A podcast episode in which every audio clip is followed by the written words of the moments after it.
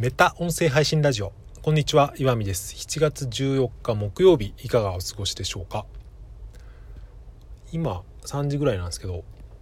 すごくですねカンカン照りなんですけどちょっと前にお昼ぐらいにですねゲリラ豪雨的なやつがあって、うん、で僕はとある理由でそれをちょっと予測できたんですよね。まあ大した話じゃないですけどツイッターでですね、うん、あのネットニュースを見てたら話題になっているツイッターのツイートがあって、まあ、そのツイッターを見ててですね、まあ、その人の最近のツイートをちょっと遡ってっていうか上に登ってみたら、うん、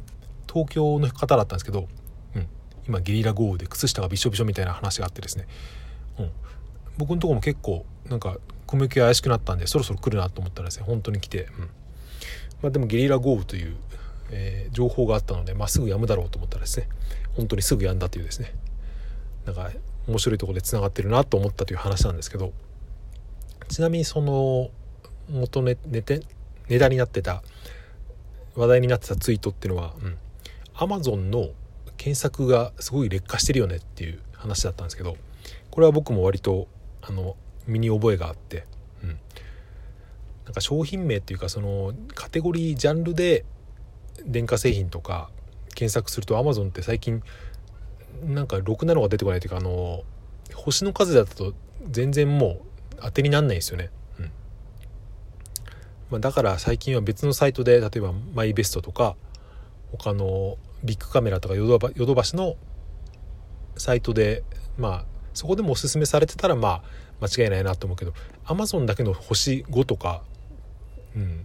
あの評価が1000いくつついて1000個ぐらいついてるって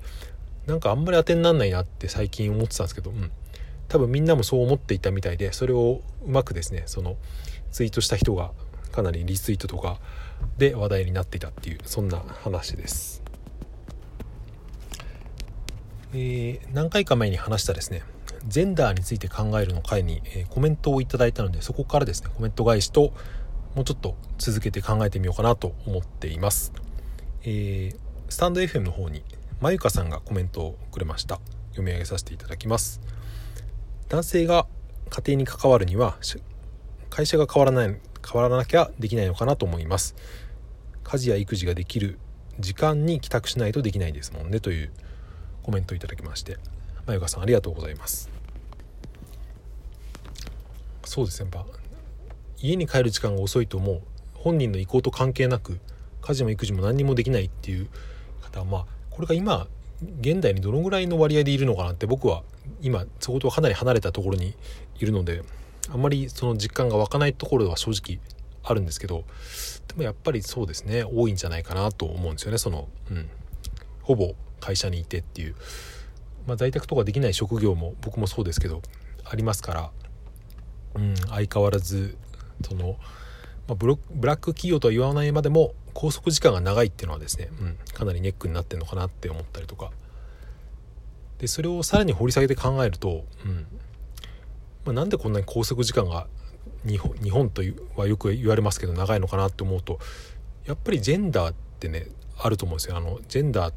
その文化的な差異っていう意味ですけどどういうふうにあるのかというとなんでやっぱりですねまあ端的に言うと男が稼がなきゃいけないっていうその意識が根強くある気がしていて、うん、だ僕の勝手な偏見かもしれませんけど、うん、残業してる人って別にそんなに仕事してるわけじゃないと思うんですよね。うん、で本当はやろうと思ったらですねもっと短縮したりとか、うん、下手したらですね半分ぐらいの時間で別にその作業量自体はこなせるのがあるんだけど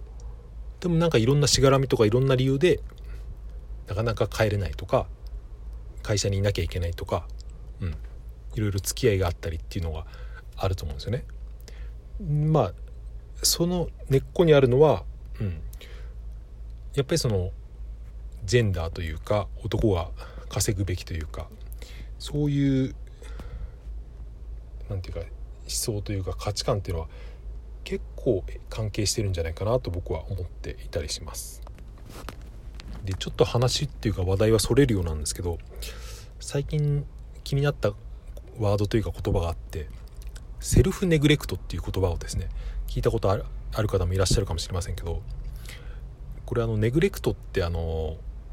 育児放棄みたいな感じで使われますけどまたちょっと言葉の単語的な意味は僕もよく分かんないですけどまああまり大切に扱わないみたいなそういうことだと思うんですよね。うん、でセルフネグレクト自分に対するネグレクトっていうことでアメリカなんかで結構話題になあの問題になっている話らしいんですけど、まあ、特にその貧困と呼ばれるような低所得者の方が、うん、病院にも行かないとかその食生活とか全く気を使わないとか、まあ、そういう自分を全くケアしないっていうことが、うん、そういう人が増えているっていう話らしいんですよね。うん、で僕がこのセルフネグレクトって言葉になんか引っかかったのはですね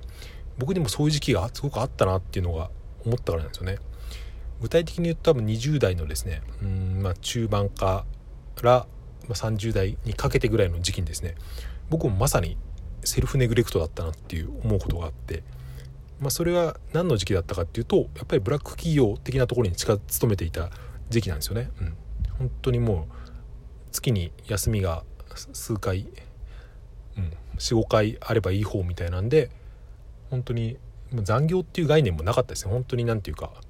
うん、始発終電みたいなのが月のうち10日ぐらいあるみたいなそんなバカみたいな働き方をしてた時期があったんですけど、ま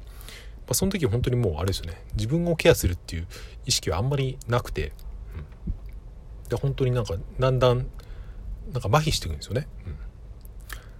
あ、それで思ったのが僕はその時独身だったですけど、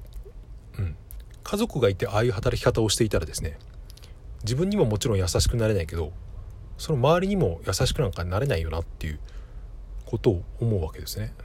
ましてやその家事をやったりとか育児をやったりっていうのを家に帰ってまでやろうって全く思えないだろうなって僕は想像したんですよね。うん、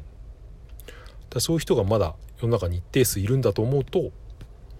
それは問題だよなっていうそんそんな話なんですけどだからこのジェンダーの問題っていうのはいろいろ働き方とかそういうま社会の構造の問題もあってまあどこから取り組めばいいっていう問題で、うん、簡単な問題ではないと思うんですけど、まあ、一つのその道筋として、うん、やっぱりその光を当てるっていうのは何にしても第一歩だよなと。そういうのをより多くの人が認識していくっていう、まあ、結構一昔に前に比べるとだいぶそういうのが一般的になってきたというか、うん、長時間労働は悪だみたいな風潮も出てきたしいいことだなと思ったりしているんですけどあとまた角度全然変わるんですけど僕はこのジェンダーの問題にですね一つ、うん、セックスの問題が結構あると思っていきなりちょっとぶっ込んで申し訳ないんですけど、うん、ちょっとこの話題はですね、うん。まあ、また次回別の時に話してみようと思うんですけど